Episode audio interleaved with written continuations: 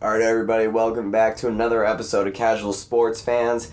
Once again, we're starting off on our fantasy football tirade for the summer, and this time we're bringing you people that are in new situations. Either they left their team and they're in a new place, or they're a position player that has a new quarterback or something significantly changed about the offense that changes their value. So, this is Evan and Andrew, and this is Casual Sports Fans.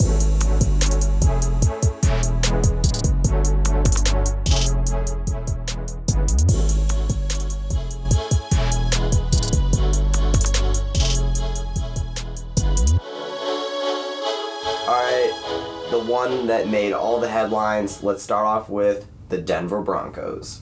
I, I love the Denver Broncos this year. It's not just Russell Wilson fantasy.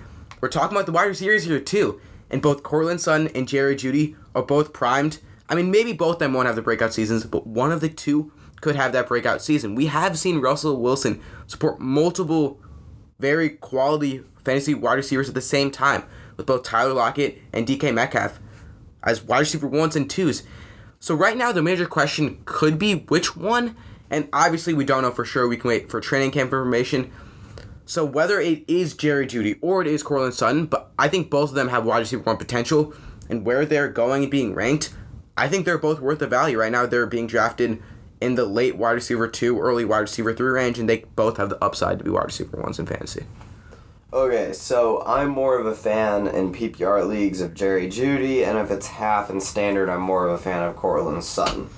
But the issue that I'm having is that watching Russell Wilson with his um, amount of passing attempts on the Seahawks, I'm not sure if he's going to be able to support both of them as high end receivers. I know some people out there have bold predictions that both of them end up as top 15 receivers, top 20 receivers but I'm worried that it's just to be either they either completely split and neither of them emerge as a very top guy, but they're both decent and they both return their fantasy value. They're both have a decent ROI, or one of them is to fade and the other one's just to gobble up either a ton of receptions or like a ton of touchdowns.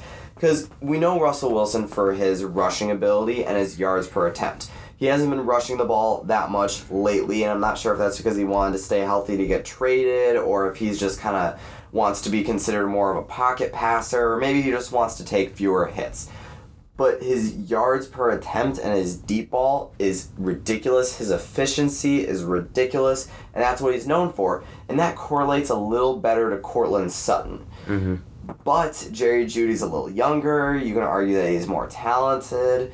So I think both of them, you know, I just want one of them on my team. You know, I we saw last year what happened when a talented quarterback comes to a team where there are two pretty good wide receivers and one of them isn't really considered the one and they're both kind of good and one of them ends up exploding. And yes, if you haven't caught on, I'm talking about Cooper Kupp with Matthew Stafford um, coming to the Rams. So I want to leave each draft with one of these guys mm-hmm. if I can, and I think that's the that's the main story behind it. Yeah, personally, I would lean Sun by team because we've seen him do before. It might have been, I think it was two years ago when he had over a thousand yards. He had a solid deal of touchdowns. But once again, both guys can do it. Like Andrew said, come out with one of them. All right, what's the next significant like? I mean, it was Deshaun Watson. The only thing with Deshaun Watson is the question of, is he playing? Is he suspended? Is he is he suspended for the entire year, or is it six games, or is it nothing at all? We have no clue. But I guess Amari Cooper either mm-hmm. way is on a new team, and let's say that Deshaun Watson does play at some point during the season. This is actually the highest I've probably been on Amari Cooper in a while. I've kind of been a bit of Amari Cooper hater because competition for targets, injury history, but he's kind of the clearly most talented person right now to throw the ball to for Deshaun Watson if he's, you know, I mean, there and playing. So I I don't know, he could be pretty good. If you're gonna value. Yeah. if you're gonna talk about competition for targets, who's there too? Is it Donovan, Peoples, Jones? Is Donovan Peoples Jones really that great? Is David Bell, the rookie they drafted, is he that great? David Njoku got a he got a bag, but he hasn't shown production. So I think Amari Cooper is the only proven wide receiver in this offense. So if Deshaun Watson is playing and you could take Amari Cooper as a wide receiver too, I don't see why you don't do it. I mean, other than maybe yeah, what round is consistent. Cooper going in? Fourth, fifth? Right now, I think he's going maybe early fourth. He right now he's the wide receiver 18, below guys like DK Metcalf, DJ Moore, and Waddle. Well, I draft him over all those guys because all those guys either have DK Metcalf, DJ Moore, bad quarterback play, and Waddle has competition, as in Tyreek Hill, a top five talent wide receiver. Yeah, it's all about the potential and upside for Amari Cooper. You can argue that even if And. Watson's there, that um, that it's a run first offense, and maybe it still will be with Deshaun Watson. But I don't know. I like drafting for upside sometimes. So there's a lot of mid round receivers that we know what we're gonna get out of them, and honestly, it's just kind of been the same thing for years. But Amari Cooper could actually jump into top 10 because we've seen what Deshaun Watson can do. So I'm kind of hopeful in that regard. Let's see. What else? If we're gonna continue talking wide receiver, I think first we can talk about Davante Adams, then maybe Tyreek Hill. But Davante Adams yeah. is he's interesting to me. I still haven't had my sights set. Where are you on Davante Adams? I mean, I have him right around, like, I have him kind of interchangeable with Stefon Diggs. Basically, I have him below the top three, that tier of Cooper Kupp, Justin Jefferson, and Ja'Marr Chase. But I have him kind of intertwined with Stefon Diggs. I haven't really figured out how I feel with either one yet. So I don't actually know. It's like he's not a guy that I go into drafts targeting, but at some point the value is too good. He's still gonna get the ball a ton. You can argue that he has some type of connection with Derek Carr, even if it's not like the connection that he had with Rodgers, because honestly, nothing will ever beat that connection pretty much for years, honestly. Mm-hmm. Between quarterback wide receiver connection right there, that was just top tier. But he's still going to get like a ton of receptions, and he's going to be a big target near the goal line. So, and the Raiders should be in a lot of shootouts. I don't see any reason why he wouldn't still be a top tier wide receiver. Now, I don't think he's going to be a top like one overall receiver, but I don't, know. He's still good value, and based against you know some of the bad running backs that he's being drafted, not bad running backs, but iffy running backs that he's being drafted around, he's still solid just because of how talented he is. Yeah, I mean, obviously Davante Adams is the best wide receiver in the league, and I don't think we can argue that. The only problem for me, I mean, it's what Andrew talked about, is that there is other targets in that offense that garner lots of receptions, like Hunter Renfrow.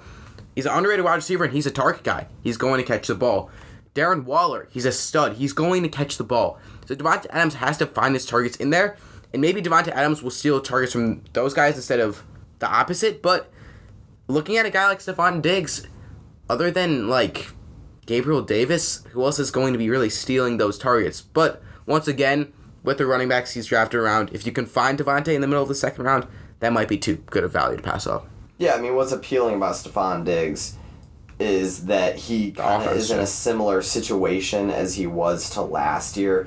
Not much really changes for him, so that makes him compared to some of the guys that change places and change quarterbacks. It makes him seem appealing because you know the Bills' offense is good and they throw a ton, right? So Tyreek Hill completely gets nuked for me. I'm not a mm-hmm. huge fan of the Dolphins' offense. I'm not a huge fan of Tua. I buy into the fact that I'm not sure how well he can throw the ball downfield. I still have him ahead of guys like Deebo Samuel, but I think I'd draft some guy like CeeDee Lamb over him because I just have no clue what's going on with that offense and the competition for targets with Jaylen Waddle, who is a stud and already has a connection. So, yeah, I'm not a huge fan of Tyreek Hill this year. I'm also not a huge fan. I think this is the situation where both guys will steal receptions from each other and be pretty similar in their statistics, where it really just drops them off of wide receiver one contention and just drops both of their upside. If you're drafting a wide receiver in the second round, you're banking that they could be a top three, top four, maybe even top five wide receiver. I don't see that from Tyreek Hill. Also, going down to another wide receiver in a new offense, AJ Brown. It's interesting as in he should be the top option in an offense that could be solid with Jalen Hurts. What are your thoughts on AJ Brown? I'm personally not looking to draft him. I'm not But- a huge fan of AJ Brown, and I wasn't really before, and that's just Yeah. because it's hard to bank so hard on a guy that doesn't catch the ball that many times a game. It's like I know you talk about, oh well, Ja'Marr Chase, you like Ja'Marr Chase, and he doesn't catch the ball like a ton, a ton. He just has ridiculous touchdown efficiency and ridiculous yards per attempt versus AJ Brown. He's never been on a pass first offense. He's never been on a team with a quarterback that's an incredible downfield passer. It's like he also is questionable with a knee injury week in and week out, which makes it a nightmare to actually put him in your lineup, which is something that matters. Like you want to have guys that you know you're gonna be able to put in your lineup week in and week out, and he's questionable every week with a knee injury.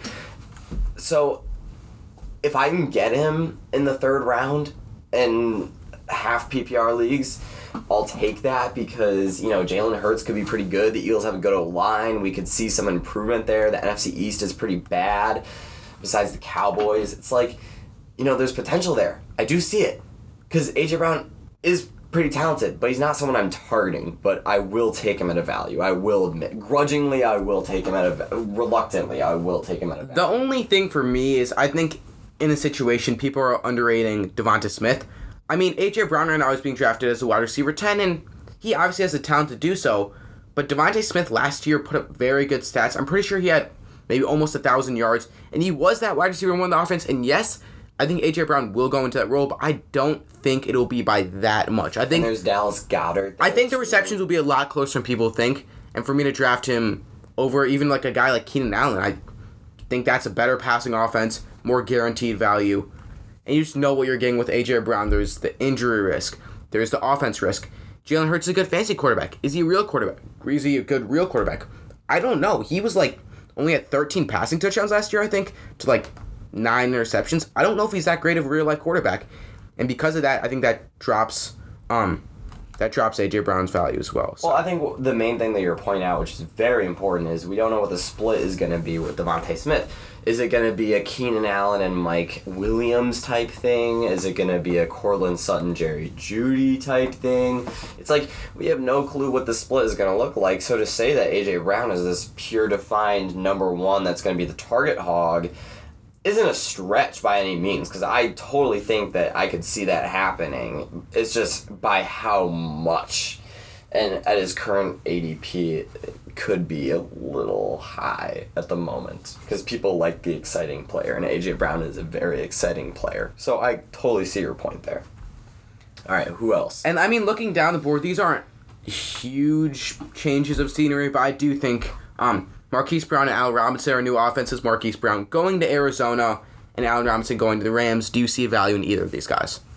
it's hard for me to draft Allen Robinson after I drafted him last year. Anyone that drafted him last year just knows the pure pain. And I mean, at the end of the day, he's not going to steal anything from Cooper Kupp. Like, let's be real. Cooper Kupp is going to get his.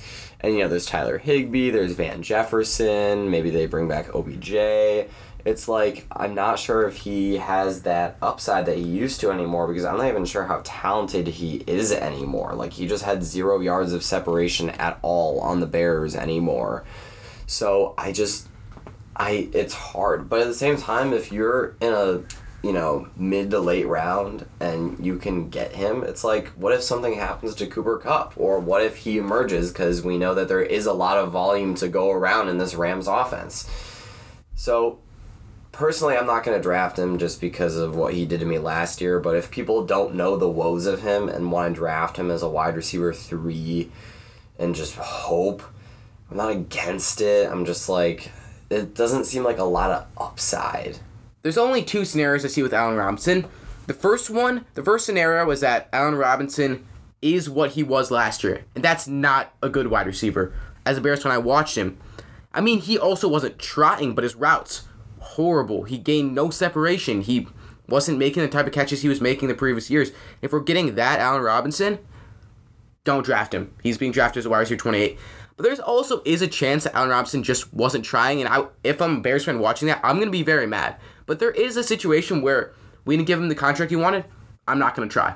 So if Allen Robinson was just not playing football last season for us and decides that he's gonna go back to his old form, there's a chance he can be evaluated at 28, but I'm not gonna bet on it. Looking at Marquise Brown, I think this is a lot more interesting because from is it weeks one to six with DeAndre Hopkins um suspension? I think it's one to six, right? One to six. he's got wide receiver one potential because he should be the wide receiver one in that offense.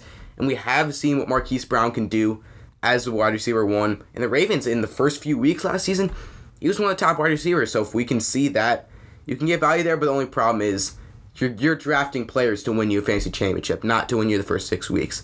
So I think the problems comes in how much do you value those first six weeks, and maybe you value it very highly, but I might prefer to get some guys that I would have if. I mean, I'm planning to make the playoffs, and when I'm in the playoffs, I would maybe rather have some of the guys around than Marquise You could turn around and make the argument that later in the season, the wide receivers that you're going to be starting in your lineup, you know, most of them, not most of them, but a good chunk of them are going to be from the waiver wire. It's crazy mm-hmm. the amount of insane waiver wire picks that come to your team throughout the season. And so maybe if you're drafting Marquise Brown and what is it right now, like the sixth round, and you can get a great, great wide receiver for the first six weeks. And then, you know, DeAndre Hopkins is getting a little up there in age. He could come back and get hurt or something. What if he's like not staying in proper football shape and like comes back and gets hurt? If you can tell me that you can get me a top 12 wide receiver for the first six weeks of the season and I'm getting him in round six, that's pretty good value because I'm assuming by round six I'm gonna have a wide receiver that I can get off the waiver wire that will overtake Marquise Brown, and there's still also the potential of him staying good. Maybe Kyler develops a connection with him and ends up being really good with him, or maybe he's kind of like the boomer bust long touchdown guy. So I'm not against Marquise Brown to any measure. I actually don't hate him that much. Yeah, it's. A, I don't think it would be a bad pick unless. But you you're totally reach- right. When Yeah. you're trying to think about the playoffs and you think about his upside being capped, it's like how I feel about Zach Ertz. It's like, would you rather draft Zach Ertz or Dallas Goedert? Well, Dallas Goedert, you know, there isn't going to be a random guy coming in that's a top three wide receiver in the league, talent wise, you know, Mm-hmm. six, seven weeks into the season. So I totally get that. And I mean, we could shortly talk. I don't think there were very many running backs that changed teams, and even the ones that did, I don't really think I'd pick any of them. I mean, the top one based on consensus rankings, Chase Edmonds. I don't want to touch that Dolphins offense, especially the running backs. So I, at the running back position, any of the running backs that changed te- changed teams, I don't know if I, I don't think I draft. I mean, yeah, same Yeah, sentiment no, on that. I I'm not drafting the Dolphins offense. I uh, I don't I don't care enough. I frankly don't. Um, some wide receivers that had their quarterbacks changed. Michael Pittman had a slight horizontally upward movement from Carson Wentz to Matt Ryan. I've watched Falcons football over the past two years. Matt Ryan is a shell of his former self, but Carson Wentz is even worse. Better than Wentz. And I can totally see a third year breakout for Michael Pittman. He's a guy that I'm targeting in a bunch of drafts. I think Evan totally agrees as well. Diontae Johnson had a change in quarterback. We don't know if Which one? exactly. We don't know which quarterback it's going to be. We don't know. You know, apparently Kenny Pickett throws most of his passes to the slot, and Diontae Johnson plays pretty much solely outside. So that could be a potential issue. There's just a lot of question marks in Pittsburgh. I mean, if Diontae Johnson can continue the 20, was it 24% target share that he's been mm-hmm. getting the past year, I would love to pick him, especially in PPR leagues, because he has pretty consistent production, and he's clearly the wide receiver one. But I don't know, man. The quarterback thing kind of scares me. How about you? I mean, yeah, Diontae Johnson last year in a league. I mean, it's not a traditional league; it was double PPR. But in a traditional PPR league as well, Diontae Johnson was great. But once again, he's being drafted as the 13th wide receiver off the board, and that might be his ceiling, especially in this offense. There are other weapons. Najee Harris is going to get his. Claypool and Pickens should be solid. I just feel like there's a lot of weapons in this offense. Diontae Johnson, I think will have a good season, but we might be drafting him at his ceiling. So I might not be um, going toward drafting Diontae this year, this season as well. trying to look through, and there hasn't been as many quarterback switches other than this. Um, yeah, I think that might be about it for the wide receivers with a new quarterback. And with the quarterbacks, I don't necessarily know if you're going to be targeting Matt Ryan. No. Unless you're in Superflex and you really need someone, I think that might be about it for the quarterbacks as well. Any significant running backs that had their quarterback changed? I'm assuming, you know, nothing changes for Jonathan Taylor. Obviously, you know, we brought it up earlier, but Javonte Williams, it probably just helps him a little bit. The fact that the team is going to be more competent in the red zone more often, you know, more scoring opportunities. Everyone knows that, you know, there is a correlation between team scoring and running back.